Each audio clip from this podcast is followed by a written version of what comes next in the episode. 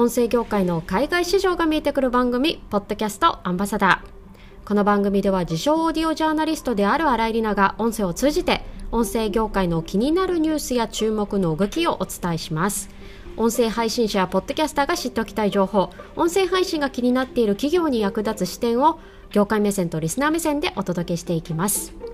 さて、今週月曜日は音声で稼ぐ時代の幕開けというタイトルで執筆したニュースレター、マネタイズをテーマにした音声業界の注目ニュースをお届けしたのですが、えー、今回はそれに関連して以前ポッドキャストアンバサダーが注目したもう一つの音声のマネタイズ方法を振り返ってみたいと思います。本編は今年ろくがつに放送した内容の再放送となります。ポッドキャストアンバサダー一押しの音声メディアのマネタイズ方法、お楽しみください。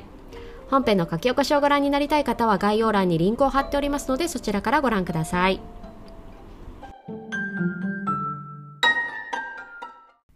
さて、今回は音声メディア有料化の使える方法について先週から引き続いて深く考察をしていくんですが、まずは前回のおさらいを簡単にしておきたいと思います。えー、前回はですね、音声メディアをよっつの種類に分けてそれぞれの違う有料化の方法について整理をしていきました。えー、まずひとつめはボイシーやヒマラヤなどの音声配信プラットフォーム。ここで現在可能な有料化の方法としては、えー、それぞれのプラットフォームの審査に合格をした後、スポンサー収入だだったりリスナーからの投げ銭、場合によっては聴取時間による報酬というような仕組みを使ってする方法でした。えそして次はポッドキャスト。こちらはですね、まあ、Apple Podcast と Spotify が今それぞれ今から一般人でも使えるサブスクモデルというのが、まあ、開発をされていて、もうすぐ、まあ、使えるようになるかなという段階に来ているところでした。そしてみっつめはクラブハウスなどの音声 エスエヌエス。こちらもですね、まあ、ステージ的には、まあ、ポッドキャストと同様でして、えー、クラブハウスやツイッターというのがライブ配信用のチケット販売という形で配信者の収入につながる仕組みを一部公開中です。まだベータバージョンといったステージですね。そして最後よっつめはオーディオブックでした。えー、こちらはオーディオブック出版は Amazon であれば出版可能というところまで来ていました。と、ここまでが前回の簡単な総まとめになるんですが、それではこの様々ある有料化の方法の中で、このポッドキャストアンバサダーの私が使えると思ったものは何かというと、ズバリオーディオブックです。えー、その理由はいろいろあるんですが、今回みっつにまとめてお話をしたいと思います。まずひとつめはですね、オーディオブック市場の大きさです。まあ、世界市場を見てみても、あるデータによればオーディオブック市場というのはポッドキャスト市場の約さんばい以上もあるんですね。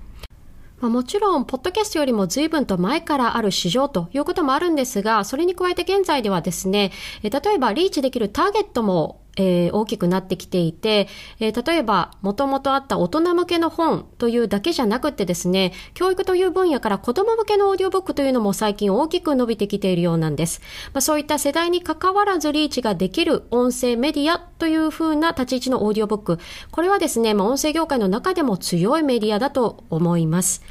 そしてふたつめの理由はスケールアップのしやすさです。ここはですね、どちらかというとプラットフォーム同士の比較というところに話がなっていくんですが、まず今回頭で整理をしたように、オーディオブックを個人配信ができるプラットフォームとしては今 Amazon がありますよというふうにご紹介をしました。この Amazon というプラットフォーム、ボイシーやヒマラヤなどの音声配信プラットフォームと比較をしてみると、やはり利用者数というのはそもそも大きく違いますよね。音声配信プラットフォームの有料化の方法というのは、えー、先ほどお伝えをした通り、審査に通りさえすれば、まあ、国内の音声配信者にとっては結構利用しやすい方法だと思うんですが、一方でここの中で収入をスケールアップしようとした場合、そもそものアプリのダウンロード数、利用者数が増えない限り頭打ちとなってくるんですね。まあ、収入の母数というのがアプリの利用者数に比例をしてくるんです。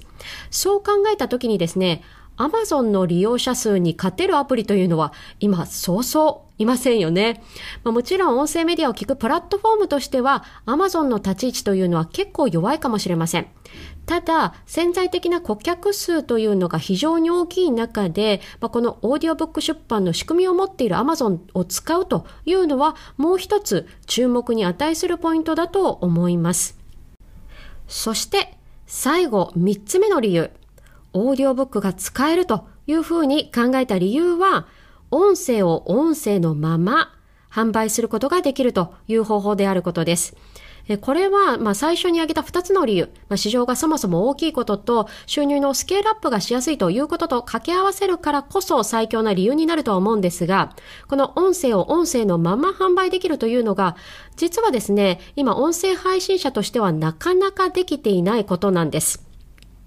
これ裏付けの数値データがあるわけではないんですが、まあ、周囲の音声配信者の方々を見てみてもですね、実は音声配信を一つの ピーアール、販促物的に使って結局は自分がやっているビジネスにつなげてそこから収入を得るという流れというのが案外多かったりするんですね。まあ、それこそ文字メディアとしてよくある有料ブログの販売とは違って音声コンテンツ自体に値札がついているというわけではなかなかないんです。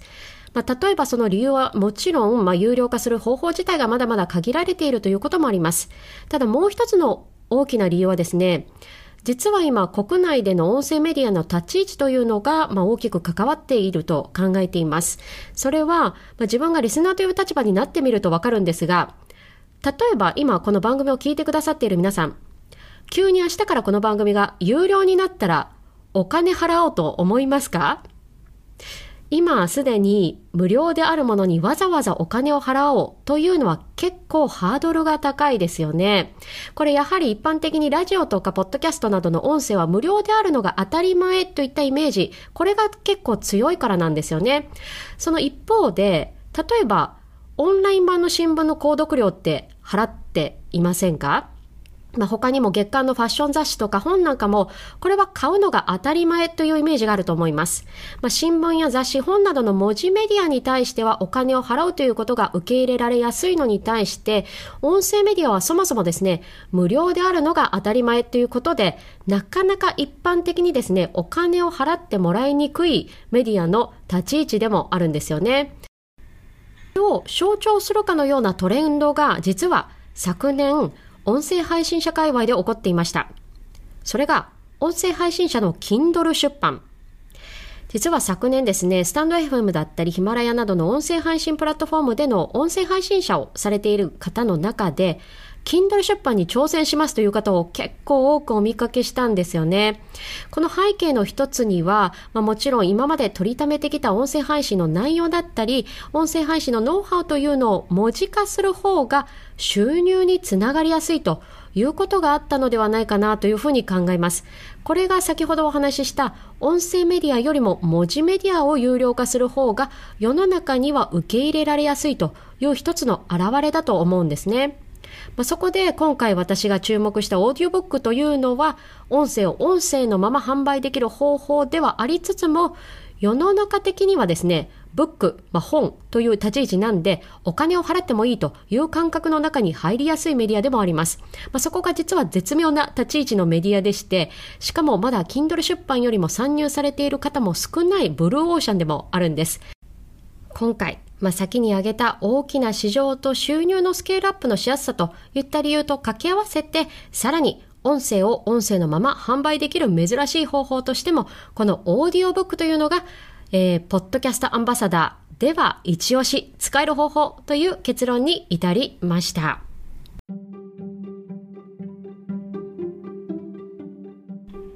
さて、今回のエピソードいかがでしたでしょうか。実はこれまでにも何回か音声でのマネタイズをテーマにしたエピソード配信をしてきているんですが、今回はその中でも注目したオーディオブックについて深掘りをしてみました。前回のエピソードで取り上げた Apple や Spotify の有料サブスクリプションサービス以外で音声を音声のまま販売できるのがこのオーディオブック、しかも本であるので、まあ、世の中的にもお金が出しやすいという、まあ、絶妙な立ち位置ではないかと思います。今回のエピソードを聞いて、おちょっとオーディオブック出版チャレンジしてみようかなと心が動いた方は、ぜひ書き起こし配信をしているノートのコメント欄かツイッターでコメントをお寄せください。ぜひ Apple Podcast や Spotify からのフォローやレビューも嬉しいです。どうぞよろしくお願いいたします。そして最後にニュースレターのお知らせです、えー、今月じゅうがつより音声の今をお届けするポッドキャストニュースレターを配信しております。音声配信の身近な話題から注目のニュースまで気になる情報をまとめて毎週皆様のメールボックスに直接お届けしています。登録購読は無料、公式ツイッターポッドキャストレタージェーピー からもしくはウェブサイトからご登録ください。ぜひお待ちしております。最後までお付き合いいただきありがとうございました。ポッドキャストアンバサダーの新井里奈がお送りしました。それでは次回のエピソードで。